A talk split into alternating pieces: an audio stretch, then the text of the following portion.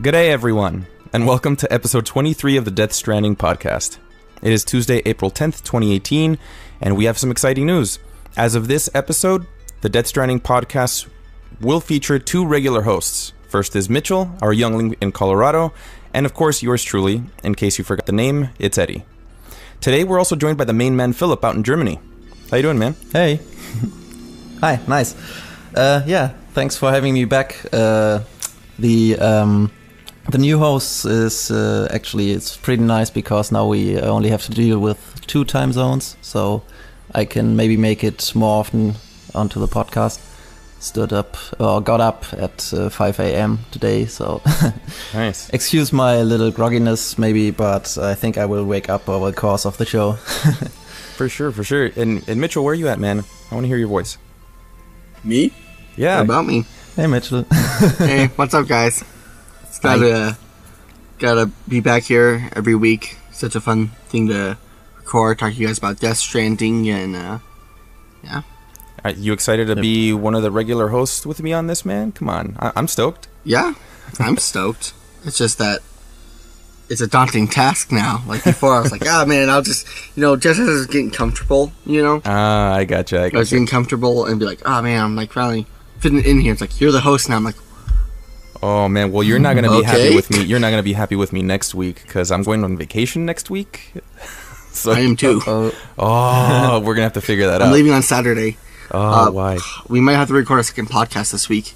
Ah, well we'll talk about that. So Okay. let's continue with this. At this point, we all know the intro. We've heard it before plenty of times on what this podcast is about. So for but for good measure, let's say that our mission is to showcase and celebrate how culturally and philosophically enriching Mr. Kojima's work is, leading up to and following Death Stranding's eventual release. So now that we have that very short regular rundown out of the way, let's get this started. nice. Let's I like your new abridged version. let, us catch up, guys. So, what what's been going on this week? Uh, yeah, let's uh, let's start with that. Uh, I think the uh, most interesting thing maybe that happened was that um, I played Way Out with a friend of mine, or at least we started. Uh, I don't know. Did we talk about Way Out uh, last? Just very, time, very minimally, very minimally. yeah, Do tell. yeah. Maybe not even on record, but yeah, it's this uh, new um, this new uh, co-op only um, game by this this crazy guy. I don't know. You you may have seen him at the Game Awards where Oh, he uh, the- the fuck the Oscars. guy. exactly. Yeah, pretty legendary. Um, yeah, and so far so good. It's it's pretty interesting. It didn't really have the standout moment yet that really made it um, like require the um, the, the co-op. But we'll see. I'm I'm still we will continue it this week, I guess. And uh, yeah, let's let's check it Is out. it true that you get to play Um, checkers, or no, not checkers? Uh, like Connect Four. Uh, we played horseshoe, uh, horseshoe throwing, and uh, there was baseball. There's a ton of it. Uh, weird. Like tiny, tiny mini. yeah, I heard that there was Connect Four, and that that's just crazy to me. Like how f- ridiculous, but also kind of awesome that you could play Connect Four. Mm. Yeah, it has surprisingly high production value. Hmm. Like he, he made the, the the game he made before that was uh, I think Brothers, the the indie game. Oh, no way. Live Yeah, indie game. Tale Two Sons. And so uh, yeah, that was pretty simplistic in its art style at least. So and this one is really triple A. Huh. or it looks triple A with um, yeah high detailed models and all that. And yeah, and you have to just um, pay him respect for the, the co-op idea. You can like pay uh, pay once and just give a copy to your friend. So Nice. there's really no reason to Yeah. not do it. And Hmm. yeah, it's couch co-op, so I'm already uh, always down for that. So yeah, other than that, um, yeah, I played a bit of this and that. Went to work, had a lot of work, and that was my week. Gotcha, man. What about you, Mitchell? Uh, I had a lot of fun. I got my identification card, you know, Ooh, uh, for uh, a certain identity? event that's coming up you're uh, identifiable. in June. And I can Now prove that system. I'm age of 17 and not under the age of Hmm. 17 and sneak in to see to see games that are rated M for mature. Woo! Finally, you can play You're Metal over the Gear. hump. So- no. yeah, I've been for for over a year. Uh, no, um, but I'm going. I'm not going, but this week I uh, had D and D again, and we uh, painted our figures. You know, Oh, so that was a big thing. sick. Uh, got a new group, and we're, we're not a new group, but we, they're going through the rite of passage because I've played a few times, and they're uh, they're. I don't know if you guys play D and D. Yeah, I used to playing. you know, there's like kind of like Oh, I You know, like, always, I always wanted to, but we never got a group together. Mm. So I, I think I made like three characters over my life, like, and it, al- it always stopped there. Like it was always uh, one whole day uh, creating a character, and then everybody lost interest, and then nothing ever came of it. Yeah, So I'd be yeah. up for it. But right now, I'm taking my my group through the rite of passage each time. You know, doing something a little bit different for each one because we've been playing for since January now, Oh, wow. and basically, uh, about a about a month ago, Are you I the took them to dungeon special. Yeah, I'm the DM. Cool. I took my players to this place called Gamers Haven that sells it's a board game shop, and they do D and D and stuff. And I took them to mm-hmm. the rite of passage, which is getting your own dice, because I've been providing the dice for every week. When they finally, Okay. they all got to pick their own dice. And they all bought them, and it was all a lot of fun. Do you have to then- carve them yourself from a piece of obsidian? Ch- chisel them out. No, that Yeah. wouldn't work because they're not. Uh, cause the way it is, it's not. Temper. It's just weird. It just it would not roll correctly. But I digress. But you know, and then this week we got a bunch of figures and then painted them all.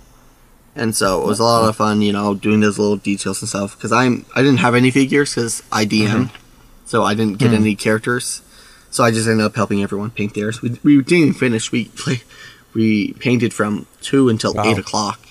Yeah. So two two p.m. So- till eight p.m. So So everybody has his own character as a figure, or what? yeah, Or yeah. did you make um, enemies, or what? Uh, yeah, we had some enemy, uh, enemies and different figures and just random NPCs that we painted. Uh, two of our people um, weren't able to come, and so they didn't have any figures. To, and so we ended up just painting some of theirs and stuff. And so, uh, yeah. But as our as this part of the campaign's coming to an end, you know, we're I'm doing seasons of this single world that I worked on for about Hmm. two months. Um, I'm mean, to put like in seasons, so we're not like you know doing a power creep where just like oh a new bad guy just right after they defeated a new one, Mhm. you know. So I'm gonna do some different campaigns. One of them's like a Lovecraftian, uh, like a mix between Death Stranding, The Order 1886, um, you know, Oh, like some Victorian Lovecraftian times, you know, with creatures and stuff, and like, cool. Wow. like, yeah, like that. And so I'm working on that one, the and then cyber. the- sorry, you were the one who also uh, wrote the book, right? Like the you had the outline, or Yeah, yeah, that's my that's my uh that's my book that I'm writing. Mm. It's a sci-fi someday book. you have to like give an excerpt of that. Yeah, man, that'd be cool. I'm not a good writer. I'm not really a good writer. I'm really good at world. I think I'm good at world building, but I'm not really good at writing because I'm just. Uh, it's, I'm very slow and very sloppy. Because like, my thing with writing is just like when I see when I'm writing something, I hate reading when it's just a bunch of bullshit Yeah. in it. You know, like I love the Lord of the Rings books, but at the same time I kind of hate them because I don't need a two pages to describe the setting giving me in three or four seconds, I got an imagination, I can understand it. So that's how I'm Mhm. kind of writing it, you know. Yeah, don't want any Tolkien was really moments- in- infamous for that.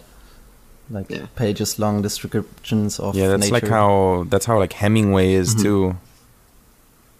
Hemingway's like his Uh-huh. first two chapters in every book are Yeah. just describing the time and the place. I actually Mm. kind of enjoy that sometimes. Yeah, that's my biggest problem with them. Yeah. Hmm. Yeah, I It's think I me. I just uh, yeah bounced off a lot of his books because I just couldn't get past that. Hmm.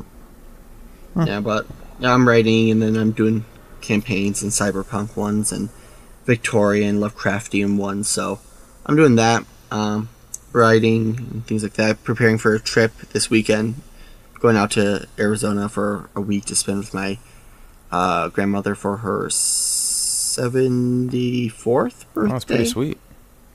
One of those. Oh, it's gonna be hot too. Yeah. So that's It's gonna about, be that's hot too week. over there, man. It is. Ooh. Yeah. Jeez. Yeah, buy a bunch of new shorts because it's all cold up here. I only have pants. For sure. But that's about my week. Uh, Yeah, man, mine's been basic. pretty similar to Phillips. You know, the funny thing is, I used to play a lot of D and D when I was in college. Uh, every semester, we had a new campaign. It's just a group of uh, Hmm.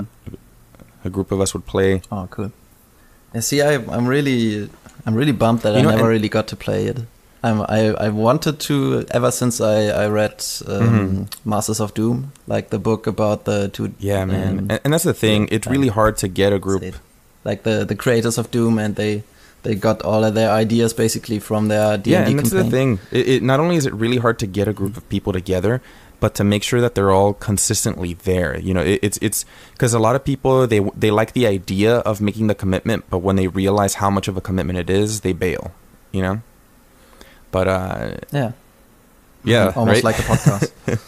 Ooh, was that a shot at me? Oh man, I felt it. hey, hey. I felt it. nah, but uh, Hey. yeah, I had a lot of work. Yeah. Uh, I've still been playing Xenoblade Chronicles 2, just kind of intermittently. I- I've been pretty busy. I haven't had a lot of time to just sit down and play. Like I, I still haven't even gotten through the second ending of Nier Automata. So Oh, um, yeah, that's why I'm going on hoped you had vacation this next week. now. No, I, finished the first ending, but yeah, that's Yeah, not it's really. just- It's uh, it's not really. it's nothing. Yeah, it's really it's nothing. Like I realized that I was doing too many side quests, and I was like, wow, the story is pretty short when you cut out all the side quests. Yeah, So I should have just been doing that. But you know, I'm sure I can breeze through it. It's just Mm. hard for me to like go back to similar missions. You know, it's just like, Mm. all right, like I've seen this before, and since I'm stepping away from it for a while, I'm gonna go back in and kind of, you know, I think it'll reinvigorate that feeling of wanting to play it because yeah, that's that immediately be a after good idea. yeah, after passing it, the you know, um, 2B's story, and immediately starting to play 9S's story, Yeah, I was there's- already getting kind of tired. I was yeah, there is kind of tired. kind of a lull there because um, it it starts pretty Yeah. strong and then it gets a bit repetitive, but that will pass. Uh, you just have to uh, force yourself through that kind of low Yeah, middle and- part a bit, and then Yeah, and I you'll And, and this when I go on vacation, I was hoping that I like do a lot of gaming, but I'm actually going to be heading out to um, St. Louis, Missouri, for a Okay. week. Um, they have a. This is so cool, man. They have a. They have an adult. Uh, playground like like a jungle gym and, and, like they have one for kids too but like the next floor up they have staircases and monkey bars and all this crazy stuff i'm gonna go check that out and probably drink beer while i'm there so Sweet. Okay, so real life obligations, no time for games. Uh, you kind of. I want to be outside, Yeah. just Yeah. for a while. But Make sure to bring your yeah, I'll take my sippy sippy cup and my poofy jackets because I, I heard it's snowing over there. Fill it with beer. You know, fill it with uh, fill your sippy cup with beer, and then go on the jungle gym. I hope. Hopefully they'll let the me do that. I, it'd be and then kick because everyone some of the pictures I was looking at, it looks pretty dangerous. And don't get me wrong, I like drinking, but if it's dangerous, eh, we'll see. We'll see. I'll, I'll I'll I'll let you guys know how it all goes. Yeah. Good thing you only But- need your voice for the podcast. If we come back next, Hopefully, I don't lose it.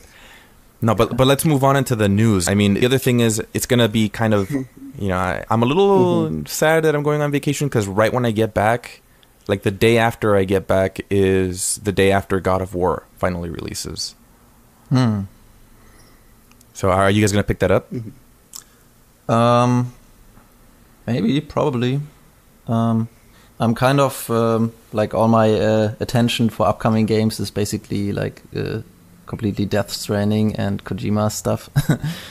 and Gotcha. uh, the the new God of War is so different from the old ones. It's not real. It looks. Don't get me wrong. It looks fantastic and it's uh, it's like mega impressive. Um, but it's not really what I'm looking for in a new God of War game. I Ah, yeah. think. Maybe I do. Interesting. So um, yeah, because it's so radically different, and um, his uh, Kratos story, uh, it seemed pretty um, much finished in the last Yeah. one. Like he killed the whole world. Oh, spoilers. um, They, it, it, but it, it's, a cool, different. it's cool. uh, it's yeah, it's an interesting premise at least for sure, and uh, I will definitely take a good hard look at it. But Well, it I didn't mean, really catch me out of the it- gate. Like, so why isn't it hyping you up then? Because like I remember when I first saw Uh. you know the images, I was like, eh, you know. But then when that trailer came out, I was hundred percent in. Yeah, yeah. I don't know. It's mm, it's oftentimes um, just like the the basic themes, I guess, like uh, Kratos as a father figure, and uh, in Norse mythology, it's. I'm just not that big of a fantasy guy. I think like I I'm more of a sci-fi fan. So um, maybe if they made like God of War in the future, I would be all in. I'm looking forward to Spider-Man though. oh man, when Wait, Spider. I forgot everything existed on when that Spider-Man Yeah, right. footage came out. I've been obsessing Yeah. over it. Yeah, yeah. Sony was pretty weird this year mm, with their. They didn't announce any release dates for their games, so you you basically just forgot that they were coming. Mhm. They they only now uh, pretty close to release just uh, nailed down a, a date, and so it it seems like everything is suddenly here. It's pretty cool, I think. And so yeah, What about you, It's- Mitchell? You gonna pick up God of War? Maybe. Uh, I might pick it up like a month or two after. I mean, it seems interesting. I wasn't a big fan of the first two games, but not like I hated them. It's just like it's not like really my biggest interest. They were fun. I, Hmm. I played one on the PSP. uh, well, I like them pretty it. much. They're they're they're fun, but but uh, Mhm. it's just like not been a huge fan of theirs. But this new one looks interesting, and I uh, might wait a, a while to to pick it up. You know, Mm. then because I'm busy and I'm getting new. Uh, I still have games backlogged. No, I still haven't Oh, finished man. Bloodborne at yeah, all. and that one's and you know that one's gonna beat you down for a while. Working on stuff like Yeah, that. you can't keep busy with that. I know. I- I'm still stuck at the same boss as I was like three weeks ago. I just keep losing to him because I don't have anyone to play with. 'Cause, like I try to do like randoms and then they're just like Yeah. you know you know how it goes with random people. Yeah, you can't like sure. talk to him or communicate. So I don't know, man. It, it's interesting that you guys felt feel that way about God of War. I, I was, um, I guess, I've always been a fanboy. I, I've been it, those games have been around for throughout my most of my gaming life, just like Metal Gear. Um, I yeah, didn't. it's, uh, I was also a huge fan of Greek myth growing up. So you know, like I know, like I remember when the Disney Hercules movie came out. Like I was obsessed with that as a kid, and then when I got older, I was like, well, what really happened with Hercules? Mm-hmm. And Hercules is fucking crazy. like he killed his wife and kids in a like PTSD uh, Yeah. rage. Like he, he's a he's a nutcase. All of those yeah, guys maybe were. maybe that's what's missing in the new one. Like it's it's Norse myth- mythology now, but then again, I really loved uh, Hellblade, so maybe I just need to watch another trailer and then I'm I'm hype as well. Maybe the the way it is now, though, since it's coming out in a week, um, they've been relying heavily on like three things: the uh, the camera work, Hmm. the new Yeah, weapon, which- and Atreus, the kid. They haven't really told us anything else because I'm assuming that they want to hold everything else close to the chest. Because with the old God of War games, you you know what you were buying. Like you're getting a hack and slash, like crazy, bloody, ridiculous, awesome game. And this one is, you know, yeah. not that it is more artistic, massive but bosses. you know, in a way, it, it kind of is. It's just like, well, we're gonna take a step back. We're still gonna have a little bit of that brutal stuff, but we have more into it now. And that, I guess that's, I guess that's weird because I'm used to Kratos just being, you know, I don't give a flying fuck. You're all gonna die, and Yeah. that's gonna the change. creator actually, he was on the Game Informer show recently, and he, he talked about that. Like he was, um, he was in his twenties when he made uh, the first God of Wars, and uh, as uh, as such, they are pretty much uh, immature uh, and Mhm. and much more simple. Like uh, this is uh, the guy, and he's he's really really mad, and he's screaming a lot. And now they are all older and more mature, and they have kids, and so you can see the themes pretty much um, coming over uh, in the new God of War pretty clearly. Like Kratos is older and has a kid now, and has responsibility, and is more nuanced and all that. So. In that sense, it's really, really interesting. Yeah, and I think that's true of of anyone. Like especially me now. I'm I'm I'm 27. I just turned 27 this year. Hmm. and yay no and with that there's a there's a level of um what's the word i'm looking for like mortality that comes with getting past your getting past 25 right you start real you start getting more sympathetic to things so for example uh, a couple of movies or even songs that like I used to listen to as a kid and high school, even in college. They, you know, I wouldn't bat an eye. I was like, whatever. I like the song because it sounds cool. And then, uh, for example, there's this one song called "Dance with the Devil" by this rapper Immortal Technique. I've listened to this song. It's a pretty like crazy song. Uh, I've listened to it my entire life, and I used to listen to it a lot because I it's it's essentially a story, a really crazy, really messed up story. And now as an adult, I have a hard time listening to it because it's it, it causes me pain in a different way that it didn't when I was younger. Okay. So you become more sensitive to things like that. Like I'll still listen to it. It's not like I've completely, you know, like oh, I'm too sensitive What's now. it about? It's about this kid who grew up in, uh, um, I think it was maybe it was in New York, but he, he like you know low income housing. He his mom was a crack fiend, and then she tr- tries to get clean, and he get, he turns to gangs and he starts selling drugs, and it's just literally following his entire life up until the point where Mm. he wants Oh, to yeah. join this crazy gang that sells cocaine, and they in, his initiation is the Jeez. ending of the song, and if you listen to it, like it'll it'll blow your mind a little bit. Yeah, I really like those uh, narrative-driven rap yeah, songs. and that it's Like honestly, it's it's one of the best songs ever written, in my opinion. Cool. Uh, yeah, I'll definitely it give that one a listen if you get a chance. But that's the thing, like uh, as you get older, things like that start to affect you in different ways that they did when you were younger. You know, Mm. and same thing with we were talking before uh, before this um, we started recording uh, 1984 by George Orwell. I read that book in high school the first time, and you know I thought like, oh, this is pretty good. It's you know it's like it, it's crazy, Big Brother, and I read it again in college, and I felt different about it. It it's like wow, this is kind of scary Yeah. because it's essentially history repeating itself, and a lot of it is real. And then now as an adult, I'm like I'm gonna reread it again. Uh, a little redundant there. I'm gonna reread it, and it's probably gonna blow my mind all over again in a way.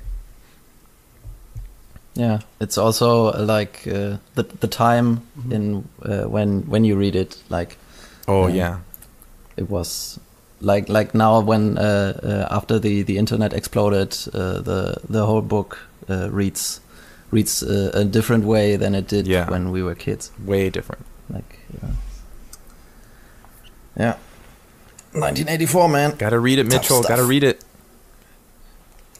Yeah, man, Mitchell, you really have to. It may seem Yeah, like um, a bit Well, it's been a on my bit radar redundant for a to while. you, but that's because every uh, other film and book and everything stole from there. It was like pretty Mhm. formative, I think. It's not like it's like I never wanted to read it. It's just like I just, it's like you know, it's like you know those like series like you buy a DVD. of, I'm like, oh, I'm gonna watch Yeah. this, but you're kind of like never in the mood to watch it, even though you know it's good. Yeah. That's kind of Uh, how I am yeah, with 1984. Like I've been wanting to read it. That and Moby Dick. Yeah, that's why they made us. They made us read it in in school. Yeah. Yeah. That's why I never had got to read it in Yeah, school. I'm I had to get through it. I'm surprised they didn't make you read it in school, Mitchell. No, they made me read uh, Fahrenheit 452 or whatever it's called. Oh, 451. yeah, Um, that one's still pretty good. I didn't it's, like it. It's similar.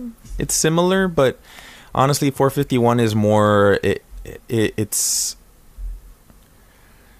I don't want to say fantasy, but it's more. It, it's not as realistic. It's not like a hard sci-fi. time. It's not like a hard sci-fi.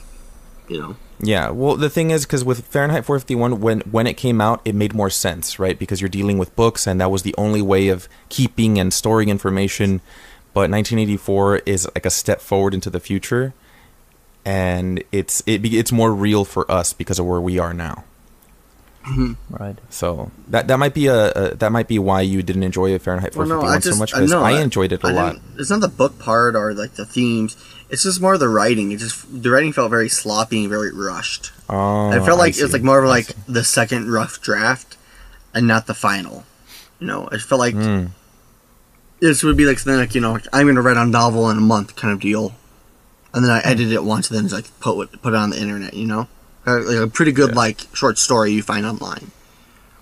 Not a, a book. It's like I felt the same. I didn't feel the same way about like To Kill a Mockingbird. You know, uh, it's not like I hated the book.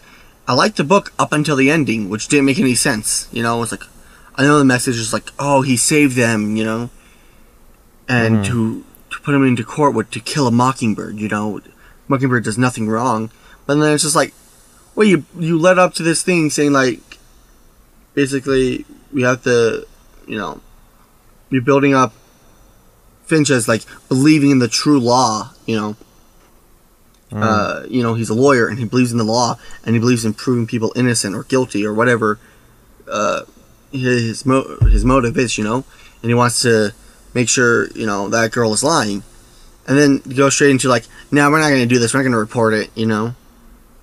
It's just like, uh, yeah, I understand that, but like at the same time, it kind of r- flip flops with the theme of uh of someone being unjustly imprisoned, and then just be like, yeah, we're just not going to report it to the police, you know. It's just like, wait, what? That's like that's not what I was expecting at all. Well, that's the thing, man. They're they're indications of the time, and that's and that'll definitely affect the way you see certain things, and it might even change when you get older too. Because um, when I read for the first time To Kill a Mockingbird, I didn't enjoy it at all uh, for multiple reasons. Not only the style, but just also the the story kept taking me taking me aback, and I was like, well, you know how like this is kind of ridiculous. And then when I reread it, I actually did enjoy it a lot. Same thing with books like Moby Dick. I I read it in high school and I liked it, but not enough to be like, eh. You know, I wasn't I wasn't Yeah. stoked on it, and I reread it last year, and I and I was blown away. It's easily one of my favorite books Yeah. now. Yeah. Yeah, a lot of these uh, classic books they uh, they kind of washed over me as uh, like when I was um, made to read them in school, Mm-hmm. and uh, only later when I realized like uh, why we were made to read them, uh, they they kind of grew on me because they were actually like the first the first books that that came up with uh, s- uh, certain themes like. Um, uh, I don't have uh, a specific exa- example right on top of my head, but um, like some some pieces of media like came up with uh, specific themes, and those get then repeated over and over. And uh, even though the because you you often like you um, you get introduced to a specific theme by a derivative work, and so to read the original seems a bit Mhm. underwhelming to you. Then after that, yeah, I think You know what I I think mean? one of the like you know on the theme of Death Stranding, I think one of the strands that connects a lot of these books together, a lot of these classics, is that you're dealing with uh, questionable solutions, right? You're you're dealing with these ideas Mhm. that you're doing either what's right, what's easy, or what the law says is right. So, for example, you're dealing with somebody who was falsely imprisoned. Like, well, they were imprisoned under the law. The law has it's broken, right? Like that's a, that's that's very much a theme within itself. Like the law is broken, and we need to do something about that. But at the same time, people will uphold Yes. the law tooth and nail. And then on top of that, doing the right thing should is killing someone okay sometimes people argue that it's never okay and then with books like 1984 it's just like well you know under the regime that exists in that book the main character is doing his job and he's doing the right thing based on those standards but then he does something that's Mhm. completely against the regime because he wanted to do it. Not because it was right or wrong because it's what he wanted and it's that level of dignity that comes with um, choice right? And that's one of the that's another Yeah, theme choice being taken away from you. And slavery Right. and it's very close akin to like indentured servitude but in different ways because slavery has a lot of different definitions when you start looking into the gray areas so uh, and that's what's really fun about all of these classics that you, you start noticing that you know when you revisit them so just don't feel discouraged Well, no, it's just like There's maybe- also maybe uh, i think there's a movie. you could watch just the movie for There's a movie, really? No. Yeah, I think so. Like uh, it was an 80s Oh, movie. shit I, I distinctly recall it. i'll have to watch that What are you doing? But I'm recording the podcast. Let's see. Get out. Not that I'm talking out of Yeah. my ass here. It probably is. But wait, so let's talk about Spider-Man for a little bit, guys. Jesus Christ. Did that surprise Yep. Came out in 1984. how funny? Sorry. That's really funny. Funny joke. How, sur- Oh, uh, how, yeah. how surprised were you guys for Spider-Man? Um, Uh, surprised, not much, but um, looking forward, like it's uh, it will be cool to see if it's actually like a, a good comic uh, game.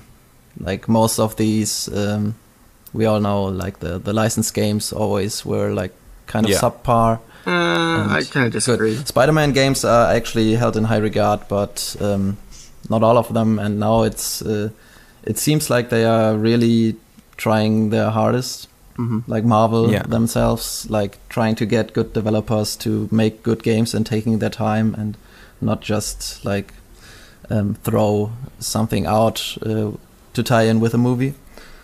Um, it's it's by Yeah. Insomniac, right? Yeah, but it's it's it's Yeah, not so- Marvel. Marvel's not doing anything with this. This is Sony. Yeah, well, they are they are giving out the, Yeah, the and they're consulting. and, uh, in the past, they have been like whatever, just ho- uh, at least it's cheap. what games have they recently been licensed out for? Like superhero games. I don't really remember much. Uh, they're Past few current years. Square Enix is currently Like working on Deadpool Avengers. So Square Enix is doing that. Mm. yeah, yeah. There's a ton. There's really a ton. Like it's mostly mobile games these days, but Mm. there were like X Men games and Deadpool Well, yeah. games and all that. Like there's so much that you don't even really notice it because it just flies under the radar. I think there was like Sure. I don't know, You know- even some MMO. Yeah, what's surprising or about that, like I played the Captain America First Avenger game on the PS3. That was actually a really fun Oh. game. Yeah, they had they had something going there for a little bit, like the the Wolverine Oh, Wolverine yeah, game. that one was pretty good alright. Oh too. yeah, man, dude, But that was a lot of fun. it was uh, yeah, like like a solid sevens out of ten. But that was like the best they Yeah. could do. That was And yeah. I think yeah, as I said, the the Spider-Man games, especially Spider-Man Mhm. Two or something, they were like really good. Um, but yeah, they they are like 15 years old now. That's crazy. So, yeah, this new one looks looks phenomenal.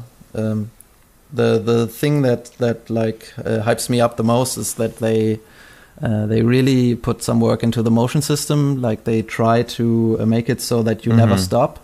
Like you you don't like swing and then you you splat against the building and just lose all momentum, Mhm. which isn't fun. Uh, so they they have like animations for for everything. Like when you when you're about to hit a ladder or a fire escape, uh, he Spidey he weaves through the bars and all that, and the game is calculating that uh, all the time in the background, so it looks fluid and it feels good. Mhm.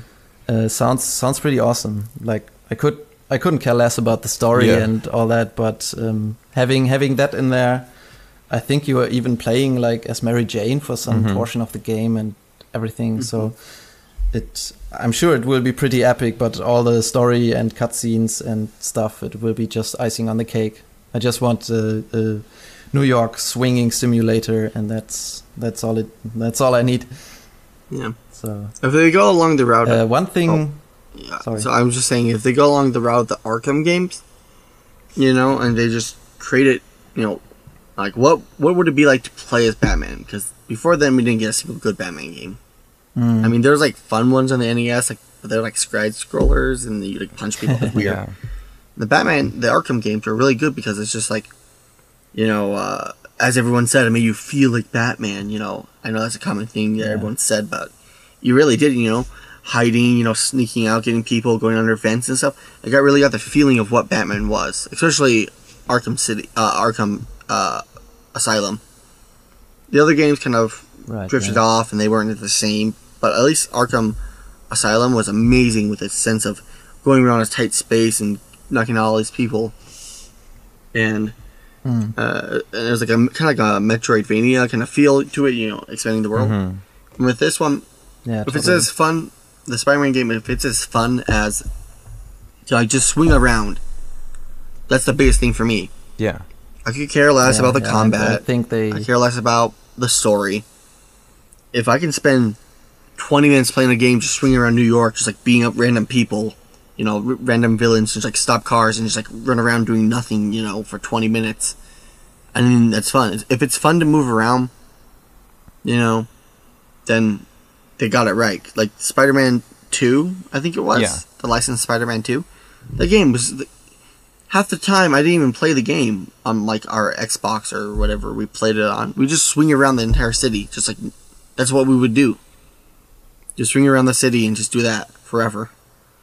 you know. Yeah. And we didn't really care about anything else. It was just fun, just be Spider Man and just like fight random people or whatever. Yeah, it was the ultimate. It was the ultimate playground, mm-hmm. and Spider-Man Two was one of my all-time favorite games on that PS2. And here's the thing, I played that game so much, I got to like ninety-nine point seven percent of completion on that game. Whoa. I was, I was two challenges away from completing the game hundred percent, and I had heard a. ru- I remember somebody Right. started a rumor that if you get hundred percent, you get to play as Doc Ock or something like that Oh, and I was, really? that was my hmm. goal. Like that was the ultimate goal for me, and I never achieved that goal. I never got that hundred percent, and I even heard other rumors that if the people that did get hundred percent, their the game crashed, like their game save was corrupted. And I was like, "What the hell?" It's like, and I was just confused. Like, should I do this? Should I not do this? And I had so much fun just swinging around. I spent countless hours swinging off of helicopters and trying to do a slingshot from a helicopter in a building. Like it was, it was because you could do that. Um, But one of the things that I'm, Yeah. Did you ever research did- it? Like what what I did. when you reach Nobody has. There's no footage of anyone ever reaching 100. percent What? Well, that doesn't sound like, right. Is it a bug or what? No one's. I. It doesn't sound right. No one's ever seen any footage of it. I don't think so. I went. I. I maybe like it was maybe it was like two or three years ago where I looked it up online and I couldn't find a single YouTube video. I couldn't find a single GameFAQs article or anything. Uh, Are we starting our own creepy pasta about this game? You know, Yeah. is this the new Polybius? unfinishable. You I'll know, get back to you on this one, man. I'm, I'm definitely gonna look it up. But one of my biggest issues, well, not Yeah. issues, one of my biggest worries with the new Spider-Man game is one of the things I didn't like about Spider-Man 2, and it's if you're swinging over a building and you go too high, you can't shoot a web line. Like you can't shoot a web line to a pole Mm. or to, um, you know, something below you. It always has to be above you or next to you. And I Yeah. yeah, No, they, they- are they're they've addressing that this, and. I'm really I, uh, excited about that because that's not only going to stop you from, well, it's going to keep you from stopping, but it's just the idea to have that mm-hmm. much control. It's going to be freaking sweet. Mm-hmm. Plus costumes, hell yeah! Yeah. I just didn't. I wish they had like the they like classic Spider. I want. I want like if they have. I don't know if they've revealed all the skins, but like I really want like, a classic like comic book Spider-Man. Yeah. You know. Very like very With like, the- simple, Cel-shaded? and then I really little want web like thingies under his armpits. yeah like that stuff. Mm. But I also kind of. Yeah, want they will one, have all the suits. Like a one that's like, like cosplay one where it's like a really like cheaply made Oh, you know like made on like amazon like doesn't really fit him all the way Spider-Man. you know like he's kind of tearing around, uh, along the seams and he's just like i'm spider-man he's like flying across the shooting webs everywhere in this like fake costume and it's like all torn up and Yeah, you know, there's one- Dude, I really There's hope one costume fun. I really want, and I don't know if you guys have seen this, but there's this. Um, back when Vine was still a thing, there's this guy who says it's Wednesday, my dudes, in a, in front of a mirror, and he's wearing Oh, yeah, those like little goggles yeah. and the Spidey suit. I really want them to do that. Like if they just have Spider-Man with the little goggles and like half of his suit. I really hope they do that. They probably won't, but it would be really cool if somebody mods it. Maybe. do it an easter egg yeah jimmy is here ah man it's so funny he, was, he just go in the mirror and goes it is wednesday my dudes Ah! and remember Uh, one question is uh, is Spider-Man uh, PlayStation 4 exclusive? It's Or a- they- yep, it's is a it PlayStation timed- 4 timed exclusive. exclusive. exclusive Okay, completely For all, the all time. time. For all time. Okay. Well, Sony owns the rights to Spider-Man, so I don't know why they, they would put it on Xbox. Yeah. Plus, they they wouldn't make more money on Xbox anyway. You know, they just wouldn't. Ah, well, I think Spider-Man can Yeah, sell a few games. Um, yeah, but it's about attachment but rate of there's, uh, yeah. So we we are getting into the uh, into the time where uh, I still have like the uh, the the baseline PlayStation, and I'm kind of getting a bit worried that uh, games like God of War and Spider Man that they will like um yeah like stutter and not look as fine as the uh, PlayStation Pro Uh, variant. PlayStation Pro doesn't have What a do boosted guys CPU. think? it it doesn't. It's only a, just a, it's an overclock chipset with uh, a boosted GPU.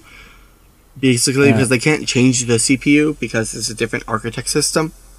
you know, and it's a different chipset. So basically, they just overclock the chipset, you know, put more heat sinks on it and more fans, and that's why it's so and, loud. And, And the uh, GPUs can be switched out easier, and basically, if it's on the Pro, it won't be any better than it would be on the original. It's just better, uh, you know, uh, yeah, know, you, you just you get a slightly Yeah, better less- less resolution jaggies and and slightly better frame rates depending on the situation. Because like I, I got I ended up buying a Mm. PS4 Pro, um, and I have a 4K TV, and it is relatively Okay. noticeable.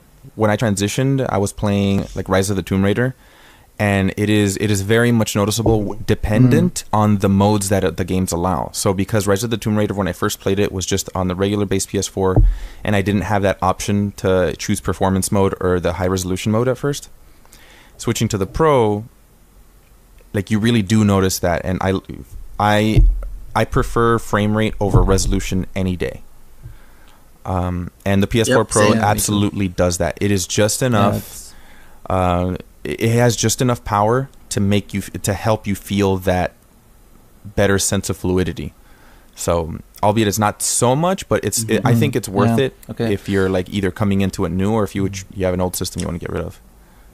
Yeah, just because I play on PC normally, and so I'm really like, uh, I'm really adamant about having like the the smoothest frame rate and the highest resolutions, and I can do that on PC. But uh, the Yeah. the PlayStation seems to be getting a bit long in the tooth, and I'm. I really would kick myself if I couldn't like enjoy Death Stranding in the highest fidelity possible. So I don't know. Maybe I will need to upgrade sooner or later. But that's the thing. Like, I don't know if Death Stranding is gonna come to. Well, it's gonna be a PlayStation exclusive. I don't think it'll be on PC. Are you alluding to PlayStation Five now, or what? Uh, well, here's the thing. Like that, actually, that's a perfect segue into this. Games like Spider-Man and God of War and even Death Stranding. A lot of these developers, they're pushing the limits of the PS4 Pro. Uh, and we got that from Spider-Man. And when this Mhm. happens, it's a pretty good indication of when the next console cycle is Mm. going to start.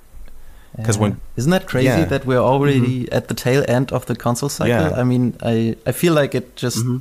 they w- were here like three three years or something tops. Man, it's been six. It's already been five. Yeah, it's almost it's almost six, Yeah. going on six, and that's what's crazy because Um, that's what happened with GTA Five on the PS3, um, Right. and like Metal Gear Solid Mhm. Five and Last of Us. Last yeah, of that Us. that those were the titles that defined it. Metal Gear Solid Five was a little bit different.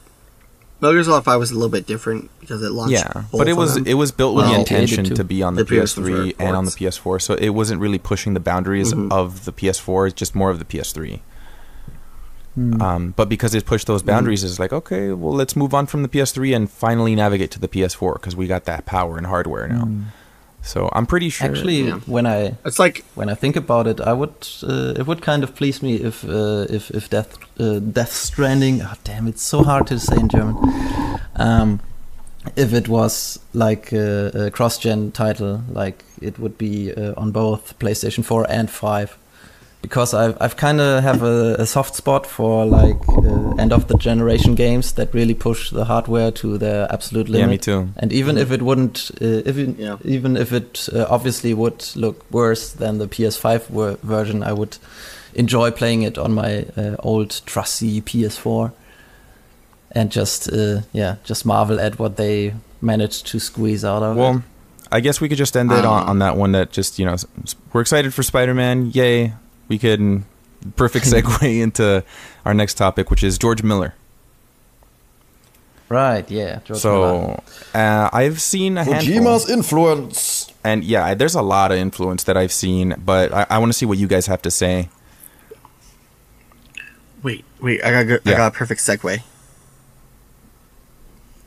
So yeah, Spider Man's good, you know, and uh, especially the there are some good ports from you know the PS2, and now this new game's a great adaptation of it.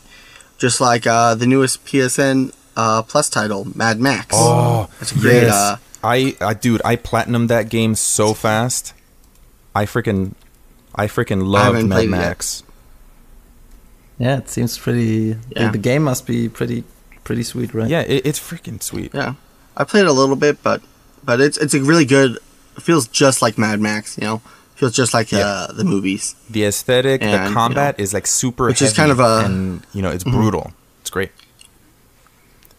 Mm, It's like kind of the Arkham arcadey combat. But as we talk about Mad Max, let's talk about the director of the Mad Max series, Oh, George Miller. George topic of the Miller. so, how many of his Yeah. movies have you guys seen? Yeah. Uh, I've seen three, I guess. so not not all that many, but uh, I'd like to think that uh, I saw the important ones, namely uh, Mad Max Two, on um, Mitchell's recommendation. I, um, I, I I watched it last night. Nice. and uh, of course, I watched uh, Fury Road. I uh, I would say most uh, most of our younger audiences may that may have been the the introduction to George Miller. Mhm. And uh, as a kid, I watched uh, the the Babe movie. it's Same uh, here. yeah, uh, strange to think, but uh, yeah, George Miller actually he uh, directed the, the the Little Pig movie, and um, so And- he and he has a wide range two. of uh, yeah of work. Yeah, Mitchell, what'd you say? Happy Feet. Happy Feet 1 and Yeah. 2. So crazy Don't to forget me. the sequel. Waiting waiting Like, for what the third one. Waiting for that Mad, Max, and. Happy Feet. Maybe it would be Yeah. Happy Max Yeah. instead of Mad Max. That's a bit of a Mm-hmm. reach there. Lame. Sorry, guys. You can you can boot me off. You can boot me off Mad, now. Mad Feet. I don't know. Okay, uh, welcome back to the podcast. I'm your new co. Uh, I'm your new host, Mitchell, filling for Eddie, who uh, has to leave the podcast unfortunately due to bad, bad, uh, Yeah, no, but bad It's a speech. shitty joke. Just kidding. let, let's talk a bit about uh, about George Miller. Well, So he's uh, Kojima uh, named him like uh, or he he named him as a as a big influence, I guess. And so he's now it's um, it's like when when Fury Road came out, he uh, he couldn't like stop himself. Like every t- other tweet was like about Fury Yeah. Road and all that. And uh, I think um, so. So George Miller he he uh, made the Mad Max series. It was a low budget um, uh, post apocalyptic uh, movie.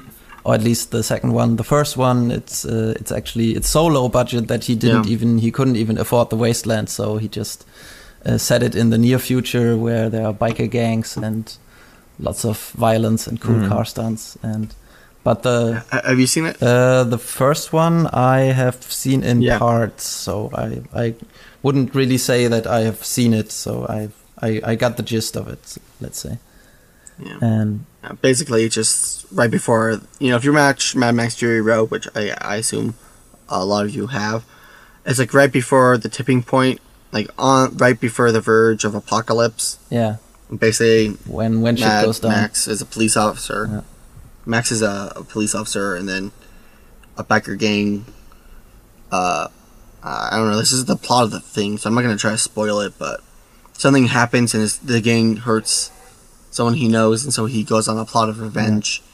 You know, of killing all these gang members right before the apocalypse is about to start. Yeah, yeah the, the plot is actually uh, all the Mad Max films seem to have a pretty simple plot, and that's actually the beauty of them. I find that it's uh, it's Mhm. really uh, like screenwriting uh, or at least story writing at its most simplest, but most elegant too.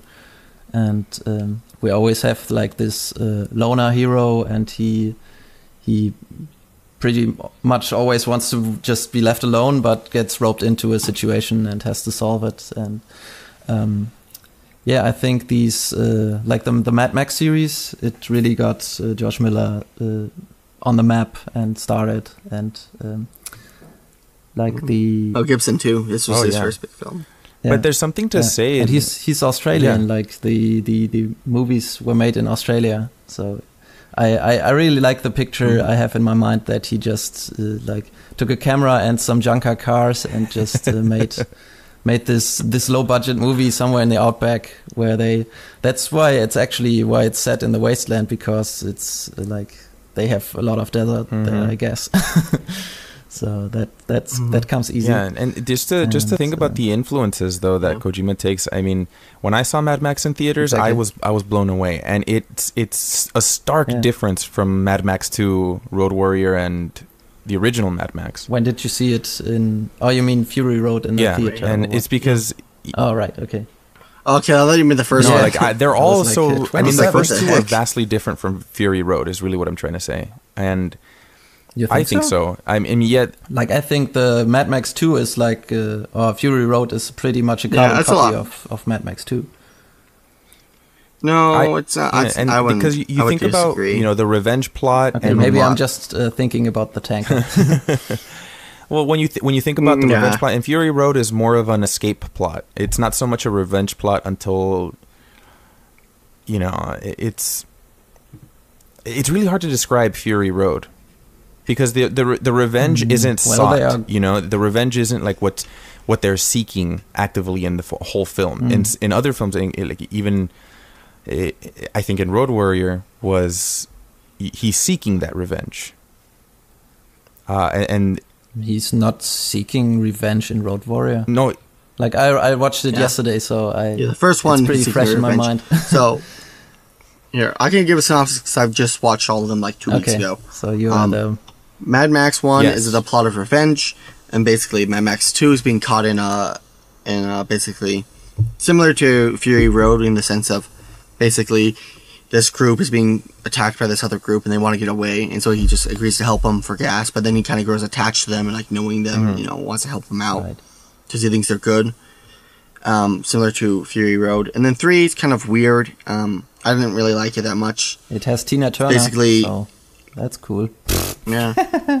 uh, well I then mean, yeah, Then, then I was then I was mixing. so basically he goes to this yeah yeah and then three is basically he goes to this place to get his stuff back because a merchant stole it who was the guy in the sec- uh, previous film. And then he has to kill this guy uh, who runs Bartertown off methane gas from pigs. And then he has to kill him but then he finds out whatever.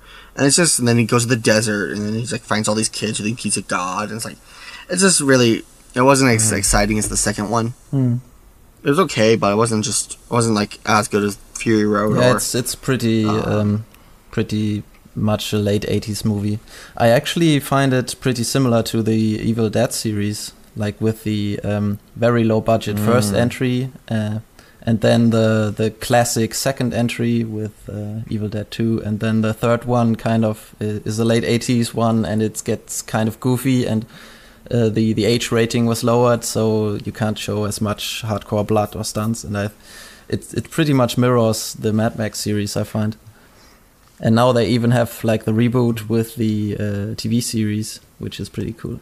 You know, one of the things I I want to say And, about these uh, movies, though, it's uh, like one of the bigger, well, like one of the small things I notice, um, and, and this is true of just based on when these films were made. The old Mad Max films in the you know what seventy nine and eighty one in the eighties, they the facial expressions that the characters made were a lot more like gritty and obvious than Fury Road was in a weird way. They, they you know, George Mhm. Miller focused a lot on the character's eyes in Fury Road, not so much in the other ones, if I remember correctly. Well, um, Mel Gibson was pretty Yeah. stoic Yeah. in Mad Max 2, but uh, his the supporting cast was pretty goofy. Yeah. that's true. So yeah. Like the the, the copter guy Oh, is Fury Road like, was also uh, pretty goofy. basically all the Yeah. time comic relief.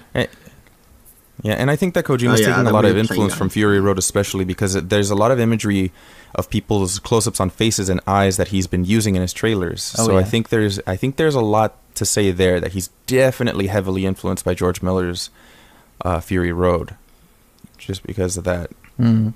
Yeah, and he Mhm. is. Um, yeah, if we want to go into like uh, influences, I I saw a pretty big visual influence uh, from Mad Max 2. Like the um, there is this uh, this epic uh, panorama where where Mad Max is looking over uh, a hill into the um, like the the camp Oh, where yeah. they have the the fuel and all that. And that's uh, like shot for shot. It's uh, the same as uh, Camp Omega in um, in like Yeah. Metal Gear Solid Five, uh, and he is Mhm. uh, he's like uh, inspired, I think, also by the cinematography of uh, like he's. It it kind of seems like he's using similar lenses, if that makes sense. Like the the, the lens Yeah. flares and all that is uh, is pretty uh, pretty much inspired, I think, by the the the shots of, of Mad Max too. especially. And Now, what Yeah. part? I think his his new directing style. I think it has to go Mm. with um, Children of Men, which had a lot of like very very long, long takes, you know, Mhm. and so which are you know single cuts, Mhm. you know, where there's like ten minute scenes of just oh, yeah, straight up sounds Kojima. perfectness. And so I think that, and I think his friendship with uh, uh, what's his name, J.J. Abrams. He's a good friend with Yeah. uh J.J. Abrams, you Mm. know. And so I think that might have been where he got the lens flares from, because you know they're nice they're big they're big Yeah. friends, you know. Kojima, he, like, J.J. Abrams even put uh, Death Stranding, not Death Stranding, uh, Metal Gear Solid Easter eggs into uh, the movie Really? to uh, The Force Awakens. What? Yeah, What? What? did you not see that big the big thing? You know, Oh, the arm, the red arm. Yeah. oh, right. Yeah. C3PO. Mm, yeah, maybe. and then also there's, there's an alien that says That's Kojima in it. So, what do you think? What do you? Th- what part of Happy Mm-hmm. Feet do you think is going to influence Death Stranding? yeah. Well, well, you see the mis the the the main character is a little misunderstood. You know, he he has a dream, yeah. and it can't be fulfilled, and and the rest of his uh the world is uh, outcasts him into. You know, like get out of here. We don't like you. We don't like this dancing thing you But do. but seriously, I And he goes off and he finds this new group. I am being serious. okay, know, then continue. and basically he goes and he goes and he finds these people you know uh, that, that accept him and he like you know and he learns how to dance and he learns how to become himself you know. And it's kind of like uh I, I think it might be mirroring maybe what Sam is you know. Maybe Sam you know uh, he he might be a, a bit of an outcast maybe because he has a special connection to the baby maybe he's kind of like a a synth uh, like a replicant in Blade Runner where he's just an outcast from society. Okay. and within the porters what you don't like me uh I, making I a synopsis can't, I can't tell if you're serious or not Feet? anymore.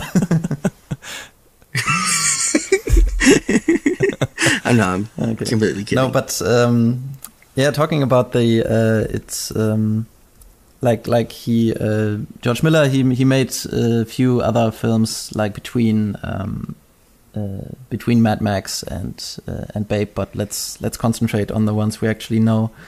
Um, he made he made Babe in Mhm. 1995, and then uh, basically yeah, like uh, Babe Two in 1998 and then uh, yeah, Happy Feet and Happy Feet Two.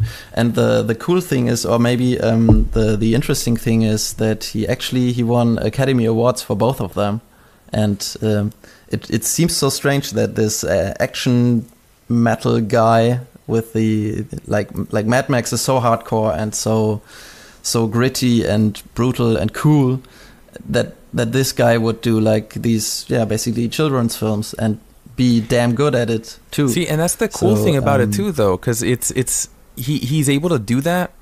And with Babe, I remember watching that as a kid, and I man, I remember loving that movie. And it's again kind of to you know nod back at Sure. what Mitchell was saying. It's somebody who's understood, and then you know you get attached to that character, and they they try to do something that they're you know that they want, and they're seeking out that goal.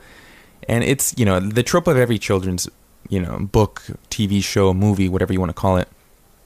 But what's crazy about this is because he won Academy Awards, it's where is he getting this like vastly different momentum, right? Because he's doing action movies, and then he makes something so small and Mm. because because Babe is relatively small to Mad Max, Did he? relatively, and to achieve something because he You mean has two in- different goals. Well, in- I mean, I mean, size it's just uh, his goal. His, his goal for Mad Max is huge drama action. When Babe is very, you know, more close to home. So he, clearly, he understands Mm. something about how Mhm. characterization works, about building, not necessarily this, not only this world, but the the situation that these characters in uh, are, are in. Um, Yeah. I just uh, I just realized he actually uh, wrote uh, Babe too. Like he was writer for for Babe and Happy Feet. He wrote Mad Max and Wow. uh, directed it. But it's the same for for Babe and uh, Happy Feet too. So it it really is like, and he was even producer. So so it's like uh, it's like uh, Kojima-esque levels of co- control and creative uh, Yeah. freedom in these projects, which is crazy to me. I, I I always was under the impression that he was like that. Mad Max was like his his baby and his like his passion project, and then he got roped into uh, Hollywood and had to use other people's IP and just do work for hire, basically. But no, it's like um, that's just what he did Yeah. at that point in time. I maybe it it it loops back into like the uh, God of War thing where he just kind of matured a bit and maybe he yeah he got he Maybe. became a father or something I don't know and just wanted to make like a, like movies for his children or just and pretty much he may just be like a, a really uh, diverse guy and um, Yeah, I think I so think that's uh, yeah i guess my, my argument kind of Mm. uh, falls apart a bit because uh, my, my big point i wanted to make was uh, that uh, maybe it kind of uh, kojima is like um, influenced by him uh, because their their story uh, mirrors its, itself a bit in that um, George Miller came back to Mad Max eventually in uh, 2015 with Fury Road, and it it kind of seemed to us nerds at least, and us Mad Max fans, it seemed like the Return of the King. Like uh, after all those uh, chil- Mhm. children's movies, he he finally came back, and oh man, he still got it, and it's an epic masterpiece. And George Miller's back, and uh, that's cool. But um, and that that kind of reminded me of of Kojima with uh, like going independent and after years of having to work with uh, this IP that he doesn't own like Metal Gear and he has to like create it and he he has success with it but he does his heart isn't really in it and now he finally can go back to what he really wants to do with uh, Death Stranding but um, yeah no Miller was Yeah. uh, it, I really hope that. Kojima So- starts at some uh, point like a, a Japanese anime. Like if he creates an anime, I really want to see what that would look like. Nah, he wouldn't do that. He But if he would, you know, like we can dream. Mhm. Didn't he like direct the cutscenes in uh, in in in uh, Zone of the Enders too? No, he he directed those games. Uh, No, he was no, he director. was just producer, right? Yeah, he was director of two. yeah, he's writer, director, and then producer. Cool. Yeah. Because there are pretty extensive uh, cutscenes, uh, anime cutscenes Mhm. in Zone of the And Enders. Zone of the. Enders 2 is pretty good. Would like be- I thought it was an excellent idea. if you- It was just really hard to pull off with the hardware back then. I feel like a modern take on it would be amazing. Hmm. Yeah, I agree. Because it's just it, it just it was super clunky and there was a lot to learn. Especially with the Um, 3D space of uh You mean uh, Enders one or Uh, two? two. Number one is really slow. There's not a lot much that happens because Okay. I, I I played one and it's super clunky and you spend a lot of time kind of grinding, um, and it and it gets boring because you're looking at the same Yeah. areas pretty much the entire time. You move to like three different areas and then you're done. Mm-hmm. Um, but Zone of the Enders 2, you start off with this huge epic opening where you have like this big ass fucking mech and it, it's freaking awesome. so cool. But you You have this this like this. a- and uh, it's limited mech. by the PS2 hardware, and you can and you can feel that. You can literally feel that when you're holding the remote. Mhm. So I, I found Yeah. it pretty impressive actually, like graphically, aesthetically, and technically too. And they have the the uh, yeah, and I, I replayed the the remasters, and you know I, I still Mm. enjoyed them, but I cared at that point. I cared more about you know shooting stuff than I cared about the narrative. Yeah, Well, I think there's with Kojima and his. Uh, it's just interesting to see him, you know, go from something like Zone of Enders and Boktai and those business games he's directed for some reason. Uh, Mhm. and Metal Gear. He has, yeah, he directed like a like a trilogy of business games and like how the stock market works on the DS. Yeah, it's really weird. really. On the DS, that has recent. Yeah, Why don't I know about that? There was no like directed by Hideo Kojima. It was more of like I guess a side thing that he did. I don't know. That was funny, but he Yeah. he, you know, he was a really busy guy. If you look at his timeline, you know, I can bring it up here, but basically he spent a lot of lot of time uh, directing games in between Metal Gears. He's like a very uh, serious person, and he takes all his projects very well. And you know, the- Metal Gear Solid was a bit goofy, you know. Yeah, and he But wanted he, uh, out of there for sure, though. Like that's a pretty good indication of like Yeah. he wanted to get out of there. Yeah, I, I well around Metal Gear Solid Two, he he didn't want to build the games anymore. He thought the story was told. Yeah, You know, and and was the- two would have been a perfect ending, honestly. You know, and like setting up this world, you know. Of and I, I love four. I love four. It's one of my it's my favorite Metal Gear game. For like the story wise, you know. Yeah. Not gameplay wise, but uh, it's a great story end of the story. But you could t- tell like he still put a lot of passion into it. And then with five, he just didn't want to make a Metal Gear game anymore, and that was obvious. He didn't want to make it anymore. He wanted to do something like PT That's my or too. even a no like a Zone of Enders game or a new IP entirely, simply because they just made him keep making it. You know the story around Metal Gear Solid Four? Yeah. People were sending him death threats, telling him he needs to finish Yeah. the series. I'm like that's that should never be the workplace that you have to work in. Yeah, know what I mean? Like you, your fans are insulting you and saying that you're gonna they're gonna shoot like shoot you or kill you if you're not gonna make a, a, a video game. It's like yeah, and like people are just so entitled. Like they need to like take a chill pill and relax a little bit because that's you're not entitled to his work at all.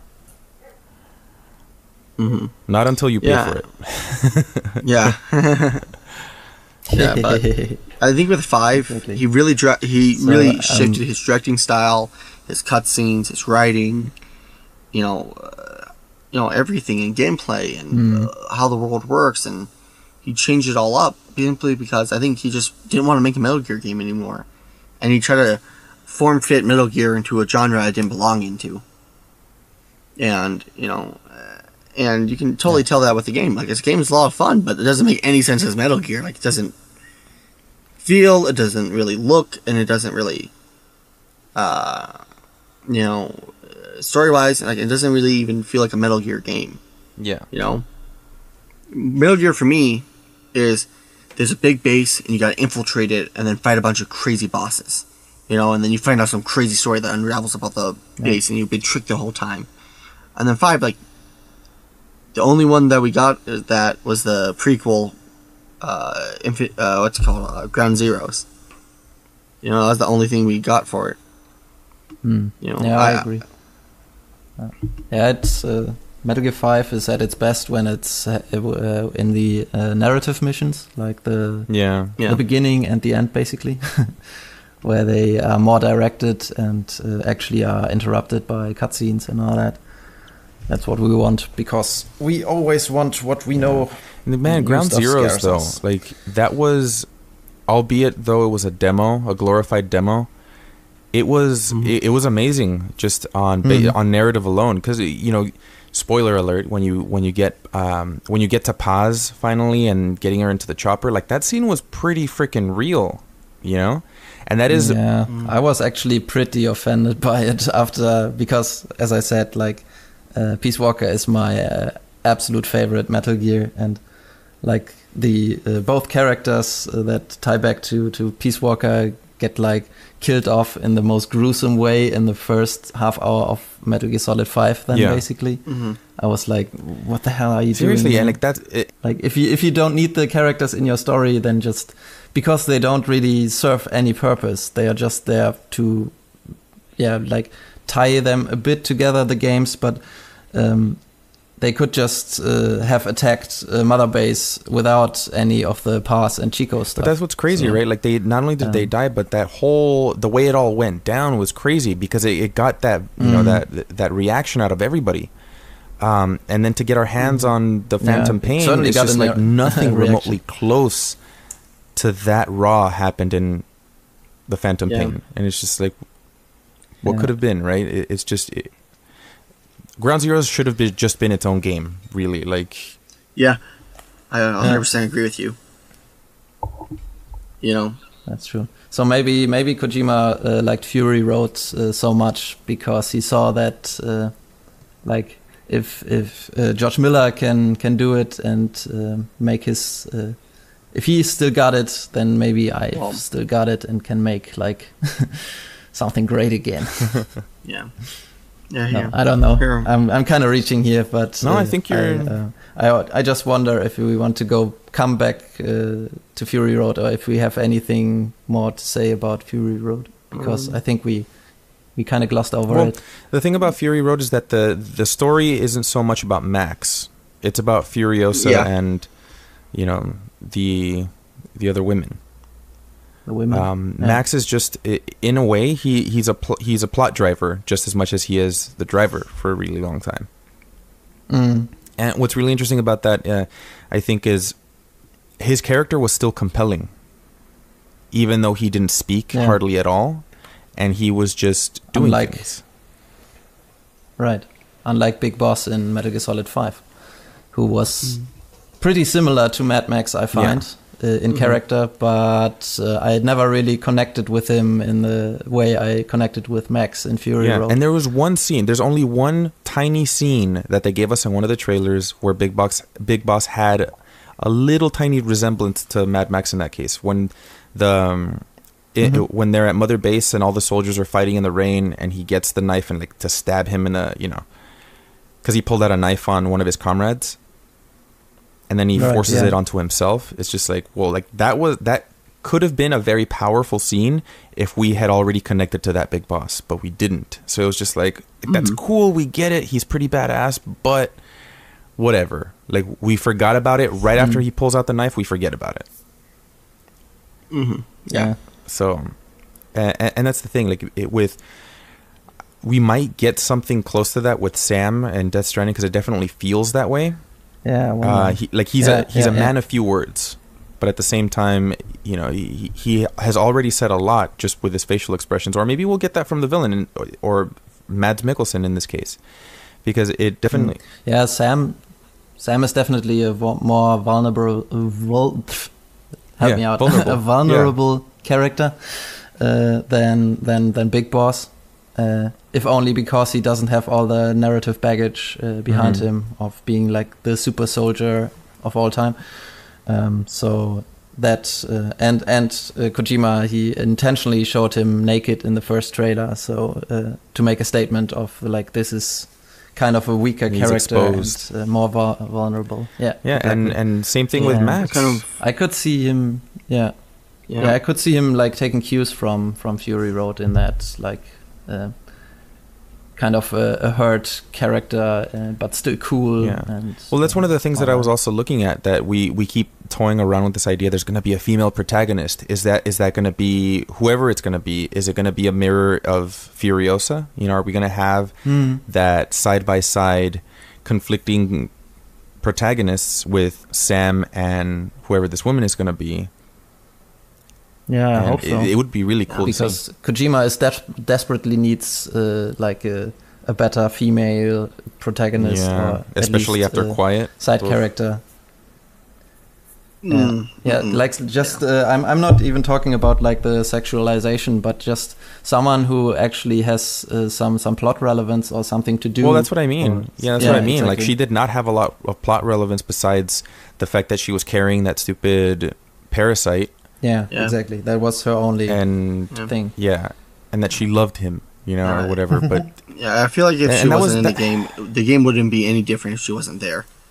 it wouldn't have been because it's literally just three missions. Yeah. Yeah. And it- it, was it's- it's- uh, was great missions, but uh, yeah, I Yeah. agree. But you know what? The, the funny thing is, now that we're on this topic, um, somebody wrote this comic of like the end of MGS5, the beginning of Metal Gear. Okay. I don't know if you guys read this. It's Oh, it's- yeah, yeah. it- I, yeah, I the one where she, yeah, where Big Boss is actually dying and he's like t- talking on the radio and he sees quiet. Like that was actually a pretty profound.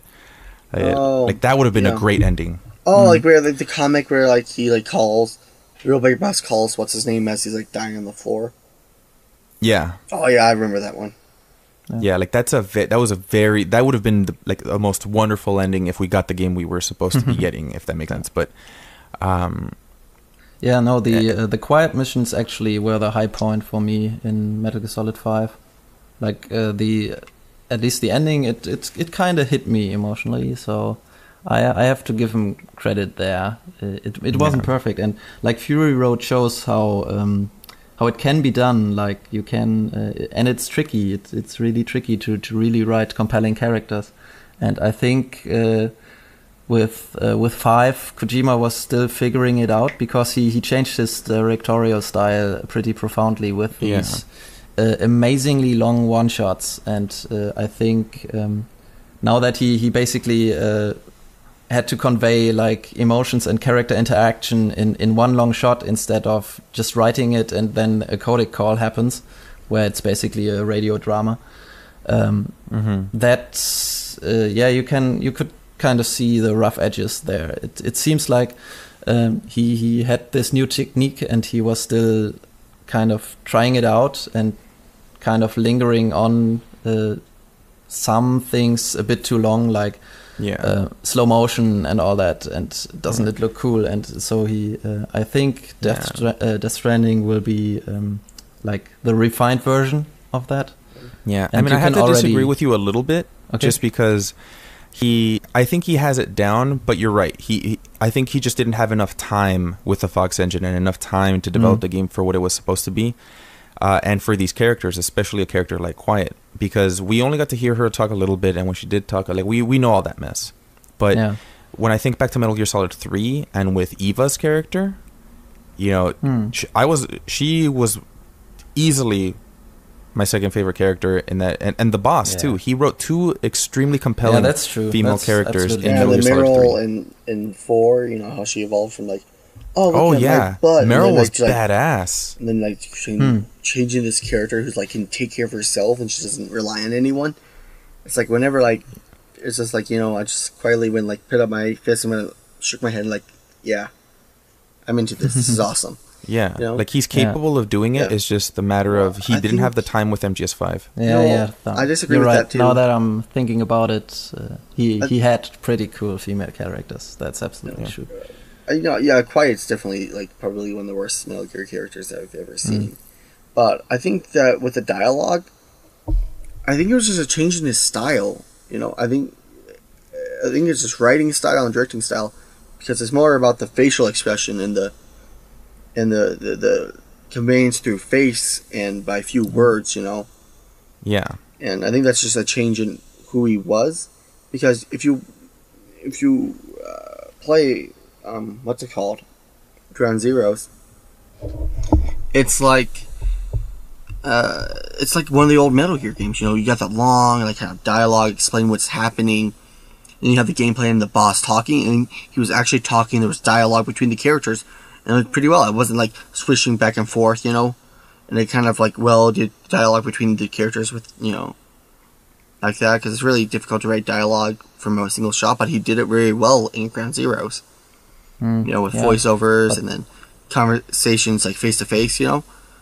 And then in five it's just like big boss doesn't talk anymore. He just says gosh Yeah, like in, like, in in particular, like the scene where he has to infiltrate the the sick bay, where he uh, where the the virus broke out, and oh yeah, you have like uh, because it's like the one shot it's like miller says like yeah you have to get in there and rescue all the dudes. And um, then there is like a whole 30 seconds where you just follow big boss putting on his gas gas mask and um, like going into the airlock and all that and it's it's no joke like 30 seconds and then he says like yeah or something like that so there there are really strange pauses in in the dialogue because of the new one shot format well, no, no, it's not the um, one shot format. It's that it's just more of how he writes now.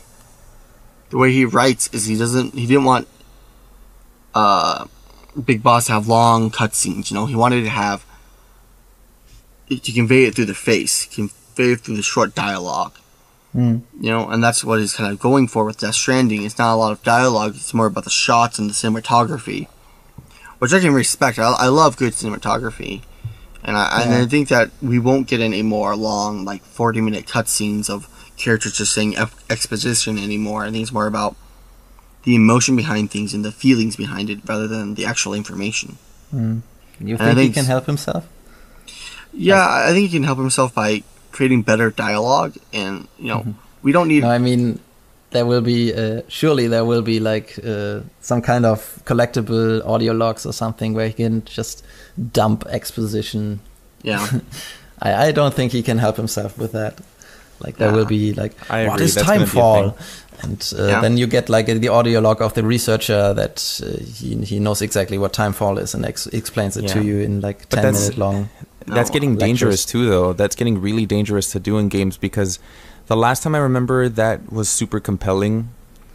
Um, you know, when you're reading Mm. uh, like a book in a certain game, or for example, Bioshock. When you're Yeah, playing through those games, you have all of those like recorded little audio logs, right? Right. And in the first one, they were really compelling.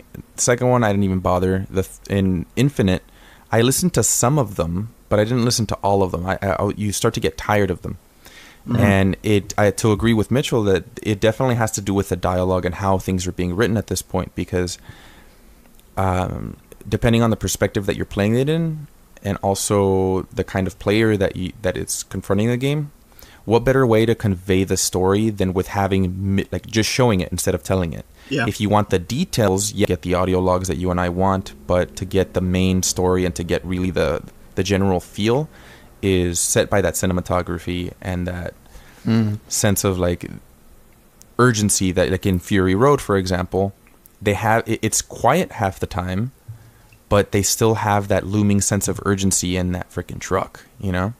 Yeah. because you can mm-hmm. feel that tension just by looking at their mm. faces. Mm. and mm-hmm. he's and I agree with Mitch when he's saying that like I think we're like you guys are both right in this whole thing because not only does he want to include that dialogue like on the side but when he's focusing on these facial expressions it's a huge difference when you're looking at Metal Gear Solid 5 and Metal Gear Solid 3 because Metal Gear Solid 3 is very dialogue heavy there's a lot going on but with 5 he does try to use facial expressions a lot but it's just not that it wasn't done well it's just that it wasn't done enough Yeah. Yeah. because they he didn't you you can't really see their faces a lot and the faces that you do see are like quiets and Kaz's and Mm. ocelots and big boss's face you know it's it it's you know you're behind it half the time Yeah. So- maybe that's why he's going with uh, big actors this time because he really wants the nuances to come out. oh yeah maybe Yeah. Well, I'm just. I feel like the dialogue and the, like there were audio tapes in Peace Walker and stuff. You know, like, Mm. but I feel like a lot of the Peace Walker ones were like kind of like you know silly little things like the Kojima's a god, the macaroons, and things like that. You know, it's just like silly Yeah. little tapes.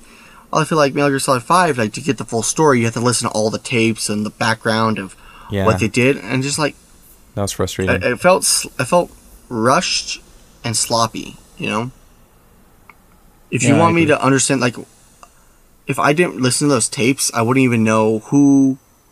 Uh, I still don't even know who. Uh, what's his name is Skull Skullface is. I don't even know who he is. Yeah, nobody What, does, He's a, yeah. He was just so some he's guy. a He was just Bulgarian some guy guy who who worked for the- he was Why part- does he hate Big Boss? he was just. It just doesn't part- make any sense. yeah he was just part of the cleanup crew after big boss's messes So why does he hate Big Boss then? It doesn't make any sense. I don't Yeah. like. It's like no motivation. He's just like. uh, I feel like he was like, like villain is this, does this, then dies, yeah and like that's how he wrote the character. and that death was freaking And then he didn't finish writing it out. Like what? What? What's his motivation besides? He doesn't like Big Boss. Like Yeah, he was didn't have any about character. his language. You know, it's about like language, but like that's not like that's not compelling. Like why would he try to kill Big Boss then? Yeah, like it's a cool know, idea, but about- it's just it was not. It, it, it again, it, it, I think it has to do with the time that he was uh, allotted. Yeah, Mm. I feel like if if you know the the if he gave him like more of a a kind of story where he's like, uh, you know, maybe you know, Big Boss represents something that he hates, or Big Boss is representing you know, and his ideologies are conflicting. You know, Yeah, maybe that's why he feels like Big Boss is a threat, and maybe that's why. it was But just revenge inception. It was revenge inception. That's really what it They was. wanted revenge for nothing, and then Big Boss wanted revenge. I was like, it didn't make any sense, and it's Yeah. really poorly written. Same thing with Quiet and Kaz. I feel like all the characters mm-hmm. are just terribly written in Metal Gear Solid Five, And which is can start different from Ground Zeroes, which had amazing writing and characters. So I don't even know what happens. Like, doesn't make any sense. It's like, okay, this year we get a really good game, and this next year we get a longer game, but not well written. Yeah, and I agree that, I that, that Ground Zeroes is way better too because he does that well. He shows you exactly what he needs to show you, and you see their facial expressions exactly the way you need to see them. And if you want the details of how they got there, you listen to the tapes, right? Because you and we get told most of it yeah beforehand. you Yeah, know? you figure it out because when he talks to Chico and he's like, "Where's Paz?" and like, "Oh, they've got her," and you get a little bit of information, but just enough where you know what happened, but you just don't know the details. So then you seek those But I feel Ground details. like- Zeroes was uh, always supposed to be part of the whole package. Like Yeah. uh, Konami just just spun it out uh, and sold it as a separate product to recoup some money. Yeah, yeah, So uh, it was always supposed to be like the tanker chapter of Metal Gear Solid Five. Yeah. yeah, which makes sense. Um, But I feel like- yeah, it's obvious that they finished the Ground Zeroes first, obviously because it came out earlier, and uh, then uh, all the production troubles with uh, yeah, like Kojima Productions and Konami and all that that only affected uh, Metal Gear Solid Five. So it Mhm. it kind of makes sense that uh, Ground Zeroes is the more polished product of the two. Yeah. I think. yeah. I think I think actually I might change my I, mi- I might change my answer. I think Ground Zeroes is my favorite Metal Gear. Oh, Uh, four is great, you know, but I feel like five is like the perfect balance between classic Mm. Metal Gear and the new style, and I think it works perfectly. I and then he's, agree Yeah. with you too. I feel like, I feel like if they did it kind of like they, if he wrote it kind of like, you know, he got to into this facility and find her, but oh no, it's kind of like a maze of a facility. It's a big facility with big open areas, you know, Mhm. and then he has to find her. And along the way, it's like a new Cobra unit or a new Fox unit is being made there with Yeah. like testing soldiers. You know, the the prefix using parasites to create these new super soldiers. You know, and that's the prefix to me- uh, nanomachines, which would lead perfectly into there. You know, and then you go into this facility, fight all these bosses, and then escape, and then you know you kind of learn who Skullface is and why he motive why his motivations are a certain way. You know what's strange about So Ground like- Zeroes though? Like that. Now that I think about it, Hmm. in Ground Zeroes, I was legitimately scared while trying to infiltrate that base. In Phantom Pain, you don't feel that fear at all. yeah. I think because you have no place to run in Ground Zeroes. That's true. because the map is so small and it's all the base so you you always feel like you yeah you're already in the thick of it. And in in afghanistan and all that uh, if you got spotted you could always just uh, jump into a jeep and drive away and nobody would care. Yeah. and uh, it's uh, I think that's the that's the reason too because uh, the um, like the small map size there's uh, something to be said about like a, a small contained map size that you can really like put all the love in and all the details and um, I hope that he's he's going in a similar way for uh, Death Stranding so that Yeah. the the world won't be as expansive as maybe Afghanistan uh, or Africa or I mean, Africa was already slo- uh, smaller, so uh, that's uh, there. There, there needs to be like. Uh, I think it would be great if it was like a smaller space, but it was like filled out more. Yeah, I have a question. What do you guys think the world's going to be like? Do you think it's going to be like a mm.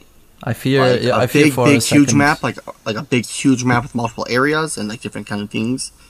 You know, like most open world games, or do you think it's going to be more along the Destiny kind of approach of like five different smaller worlds? You know, that kind of amount to one big world. You know, like maybe you mm. have maybe there's a world where it's like Normandy, France. You know, or maybe one world's like kind of like the future on like whatever. And then maybe would one's on cool. like an island or whatever, you know, like kind of like different kinds of settings. And like kind I of like really like smaller, that. but like kind of. I really because I've been playing a lot of Metroid and Castlevania recently. I've really gotten into Metroidvania games recently, and I kind Mm. of hope the game is kind of like that. You know, Yeah, as you understand Yeah, the world better, they start getting bigger and unlocking more, and you start understanding yeah. it. You know? I'm. That's what the smaller I, I agree with you on that. they, I like, they totally couldn't- agree. I- I'm. I'm imagining that he'll pull sort of what he did in Metal Gear Solid 4, where you different you visit different areas, but they're relatively big areas for their own mm-hmm. purposes. You know, because at one point in, you're in Paris, and another Yeah. point you're in Africa, and you're doing all of these different things in different areas, and they're big enough where you can explore and have fun in there in, within those respective realms. Yeah, I'd like to see that. Mm-hmm. That would, that be, would be perfect. perfect. Yeah, I hope it's Yeah. So basically, like a bunch of different Ground. Zeroes Yeah, maps. that would you know? be freaking sweet. Yeah, exactly. but like kind of like a little bit bigger than Ground Zeroes, maybe like twice the size or maybe four times the size, because like Mhm. the map of Afghanistan was like tw- like twenty to thirty times the size. And the thing is, is it's too empty. Yeah. There's nothing Way to do in there. Exactly. And I feel like if they do like maybe two to four times the size of the Ground Zeroes map of Camp Omega, and just like filled Hmm. it with tons of stuff, and do like ten of those, like different settings and stuff, and you kind of like understand how they work and like unlock new things, like kind of like the old Zelda games, you know, like Ocarina of Time, like it started getting bigger and bigger as you went along, or a Metroid game where you start in a small area. And you have like these different little areas, but then they start expanding as you learn new powers, and this map just becomes sprawling and huge. I feel like if they did something kind of like that, or like kind of like Bloodborne, how it kind of like opens up. It's not the biggest game, you know. No. Same with Dark Souls. They're like massive open world games, but they're, you know, you maybe find a shortcut, they're- and then maybe helps you a find very- a new area. are- uh, the Souls games are very tight, well thought out worlds, and I think Kojima's finally has the ability to do that uh, with Death Stranding. But I, I hope so too, because so. if it's one giant, massive open world, I don't know how how happy I'll be with that because of the formula. You know, it, you have Red Dead Redemption, you have Grand Theft Auto, you have in this in Spider Man. You know that you have all of these things that you have to take into account when creating an open world game. And the thing about uh, Metal Gear Solid 5 is that you had tanks, you had cars, you had horseback, and that was fine. But because there was so little happening, none of that stuff was fun. hmm You know, because with Grand Theft Auto, Yeah. yeah. you're driving a car, but you're running through traffic lights, you're hitting people, and the cops start chasing you. It's constantly you're getting you're getting feedback Yeah. from the world, right? The world's alive. The world's alive. And I think the problem with Metal Gear Solid 5 is that basically every mission was basically its own little small world, you know? You can choose where to land, and then you infiltrate the mission again, and then you never go to that zone again. You know? Yeah. If he just did it mission based where you could just choose your location where you drop and had no open world and just had mission based and you just Like choose Peace where you Walker. drop. Like yeah, like Peace Walker. The game would be no different. No, there was no need for it to be open world. Yeah. And maybe Yeah, they could have did something like Peace Walker, or like, you know, I think that's why Ground Zeroes was so much fun Yeah. to play with, because it was so tightly created, like the like the Dark Souls or Bloodborne games. They're so yeah, you tightly really made. got a sense of mastery Mhm. about the map. Yeah, and I think that with Ground Zeroes, like that was perfect. You know, you would go in the car, or try to, you could infiltrate and leave all the time, and like figure out different ways to do stuff. You know, maybe call a helicopter here, maybe there. And it was small and fun to play around with, and I've played it like thirty times already. And I love that game. And I feel like if they did something like that with it, just a small, like pretty like a few small open world areas, and not like massively open world places like Afghanistan and uh, Africa, I feel like I could have been. I can the Death Stranding would be a lot better. But if it's a large open world map, this is not a big deal as long as they fill it with something to do.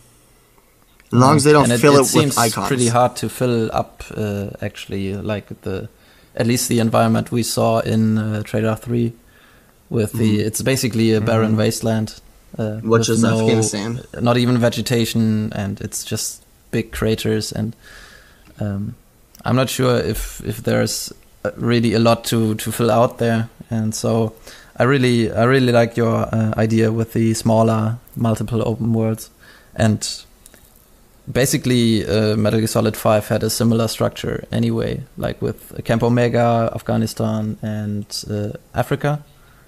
It's Mhm. only that uh, Africa and Afghanistan were too big and they should have Mhm. been scaled down, and then there should have been more settings. yeah, more yeah. things to do. Because I feel like if it's just like make it open world if it makes sense to be open world. Mm.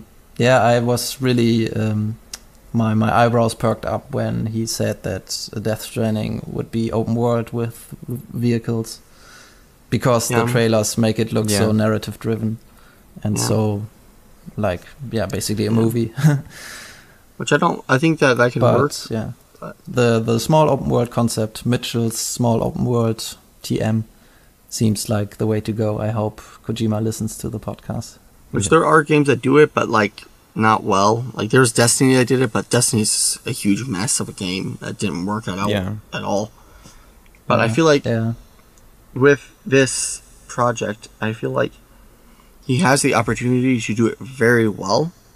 You know, because I don't understand how the beach in the first trailer and how the the you know mountain in the big ditch, uh, the crater area matches up with the with the Normandy bridges Hmm. and skeletons. Like I don't understand how these worlds connect.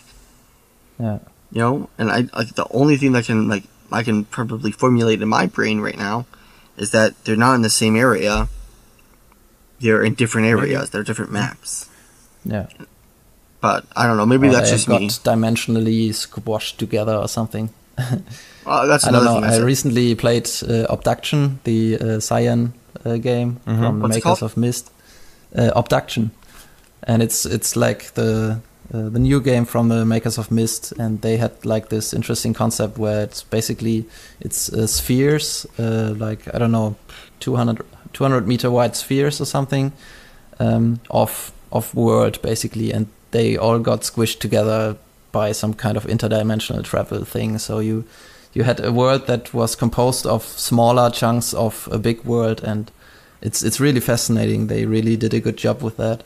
So you can like walk around in a desert, and suddenly there's a house there, but the house is only half of the house because it was cut off by Oh, the shit. dimension sphere. So you can go hmm. into the backside because it's open there, and then you see like I don't know a mine, sh- mine shaft, and you see a, a, a train station and all that, and all blends together perfectly.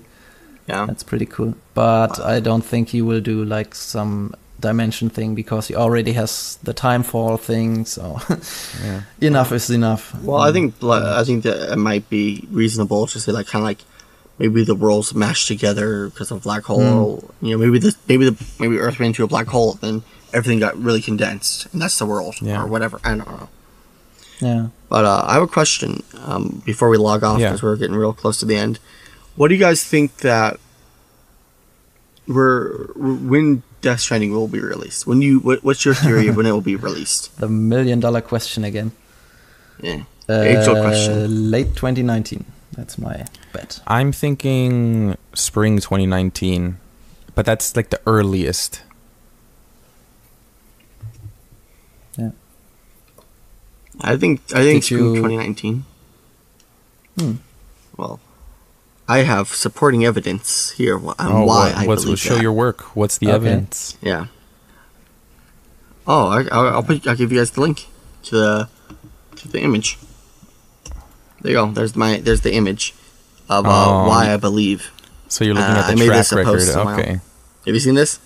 Ah, yeah. Yeah. Didn't you Of already uh, like lay that out one time? I don't. Maybe. I honestly knows? don't think that he would risk releasing this holiday 2018 because for all we know, I should I I should be spring 2019, and I uh, I realized that afterwards, but I think Mhm. spring 2019, like maybe in March or April 2019. I agree with that. And, and the thing is, we have. I think Kojima's definitely going to keep in mind when this game releases, as far as the uh, com- competition goes, because Spider-Man this year, I doubt it's going to release this year, not because of Spider-Man alone, but also when is Last of Us Two going to come out? That is a huge contender.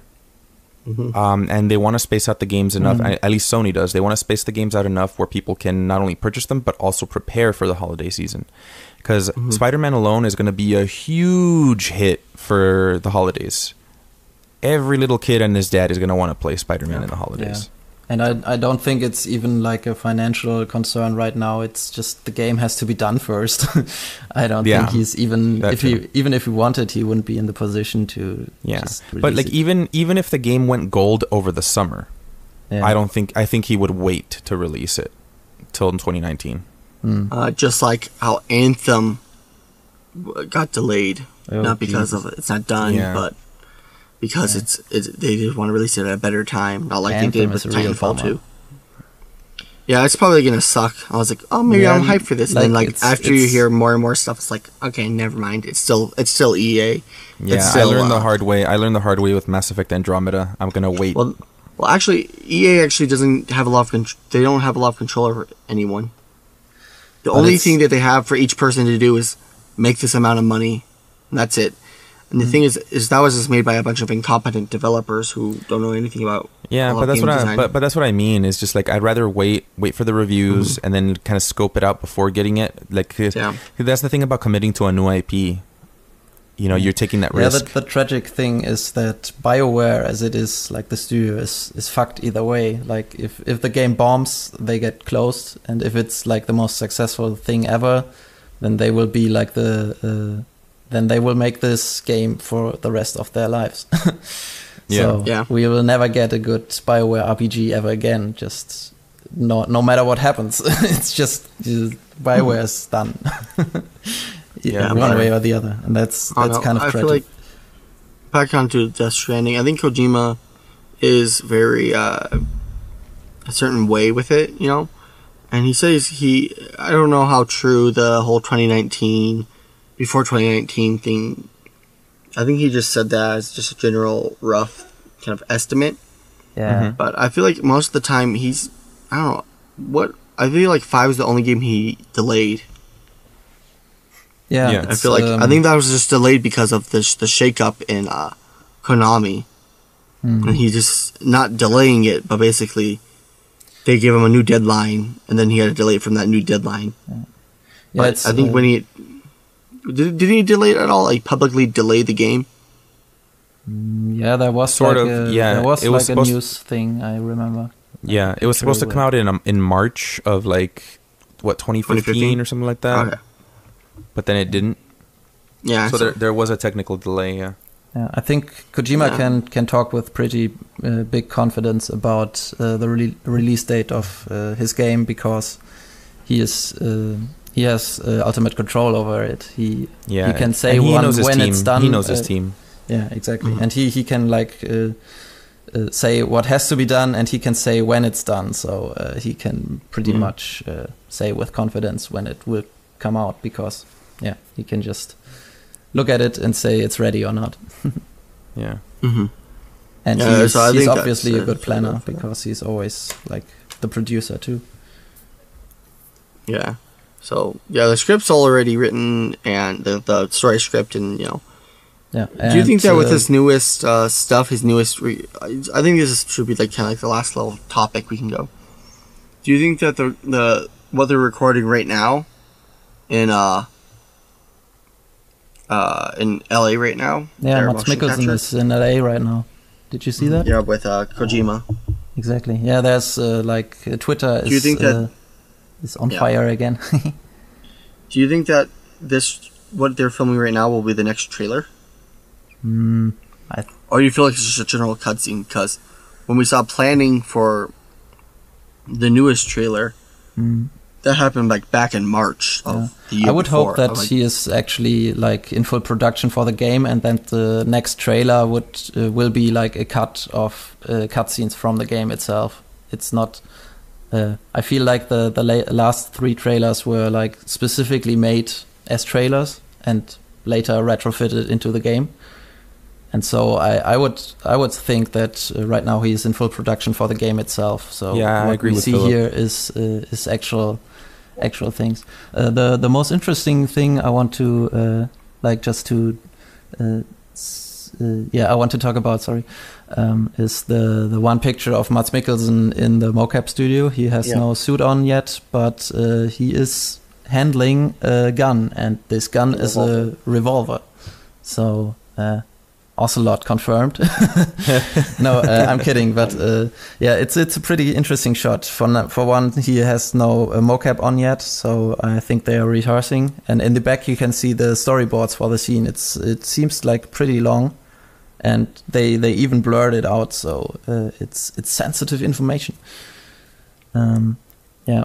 But the yeah the most interesting thing I guess is that Matt's character will actually uh, hold a gun and um, he's not um, because in the trailers for now he was like this this spectral being that could control skeletons and just make water appear with the gesture of his hand and all that.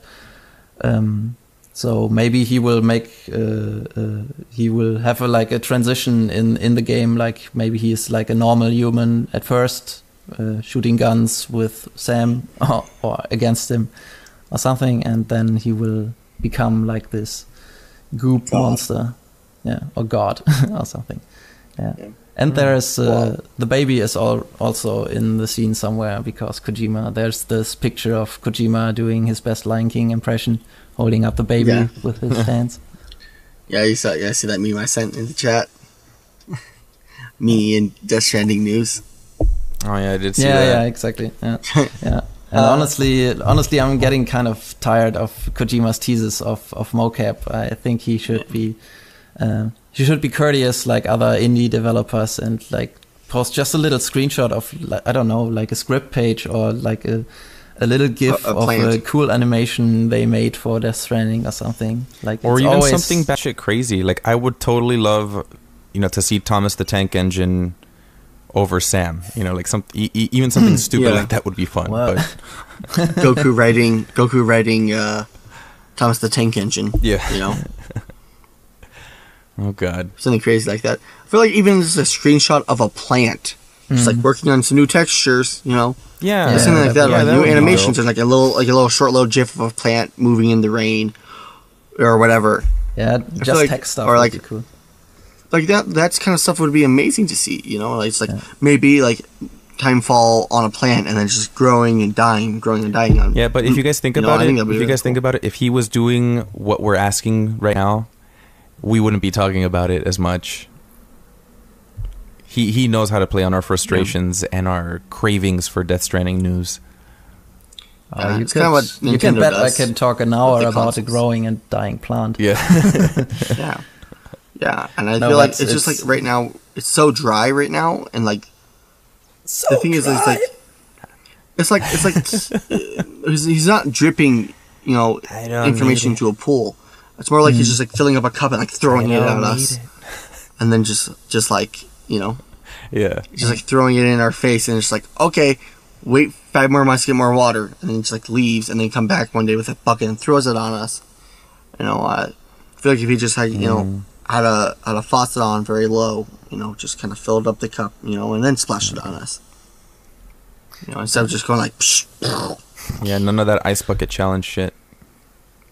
yeah, But well, But, guys, but at least it's nice to know that uh, that there's progress being made. Mads Mikkelsen is acting uh, in some scene or another, so yeah, yeah.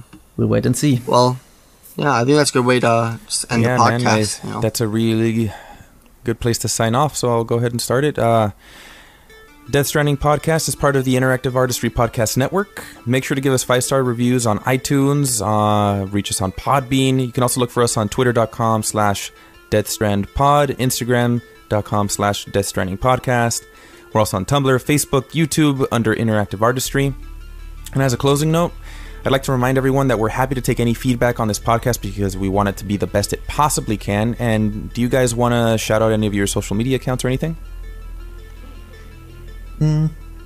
Yeah, you can find me at Coffee Bonson on uh, Twitter and in the Reddit, and yeah, just just hit me up, say hi, and uh, oh yeah, send us uh, voicemails if you want, so we can play them on the podcast. Oh, yeah, that would be cool. I really like that. Yeah. Any fan interaction's great, uh, but if you want to know, follow me on Twitter at Marshall Virgil underscore. Um, I think we can just put in the description of all our handles. And uh, that's where you can find me. I talk about movies, games, thoughts about stuff like that. So, yeah, that's where you can catch me uh, on there. I'm thinking about maybe streaming on Twitch soon, so Cool beans, man. stay tuned for that. And what Cool about you? beans, man. Uh, you can, you guys can find me uh, Justice for Wardo, all one word, the number four, uh, on Twitter and Instagram. I don't. It's very bare bones. I don't post much, but when I do, it's usually about this podcast and other things. I'm always happy to have a conversation, and I try to on Twitter especially. So. Uh, if you guys want to go the extra mile and support us on Patreon, by all means, you can start with a dollar a month. No pressure, of course, at patreon.com slash interactive artistry. Also on Patreon or patron.podbean.com slash death stranding. But that about does it for all of us, dudes. And remember to tell your parents, Yeah. siblings, lovers, pets to look out for us each week. And take care, everyone. And remember, the game has already begun.